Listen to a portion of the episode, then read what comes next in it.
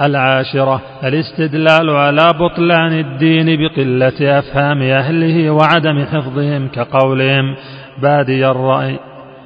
الحادية عشرة: الاستدلال بالقياس الفاسد كقولهم إن أنتم إلا بشر مثلنا.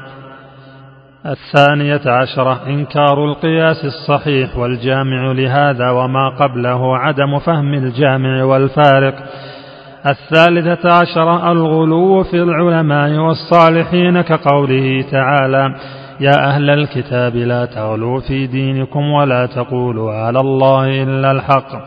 الرابعة عشرة: أن كل ما تقدم مبني على قاعدة وهي النفي والإثبات، فيتبعون الهوى والظن ويعرضون عما جاءت به الرسل عليهم السلام. الخامسة عشرة: اعتذارهم عن اتباع ما آتاهم الله بعدم الفهم كقولهم قلوبنا غلف. يا شعيب, يا شعيب ما نفقه كثيرا مما تقول، فأكذبهم الله وبين أن ذلك بسبب الطبع على قلوبهم وأن الطبع بسبب كفرهم. السادسة عشرة: اعتياضهم عما أتاهم من الله بكتب السحر كما ذكر الله ذلك في قوله: نبذ فريق من الذين أوتوا الكتاب كتاب الله وراء ظهورهم كأنهم لا يعلمون واتبعوا ما تتلو الشياطين على ملك سليمان.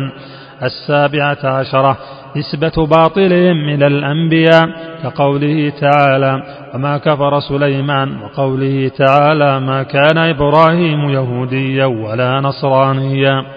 الثامنة عشرة: تناقضهم في الانتساب، ينتسبون إلى إبراهيم مع إظهارهم ترك اتباعه.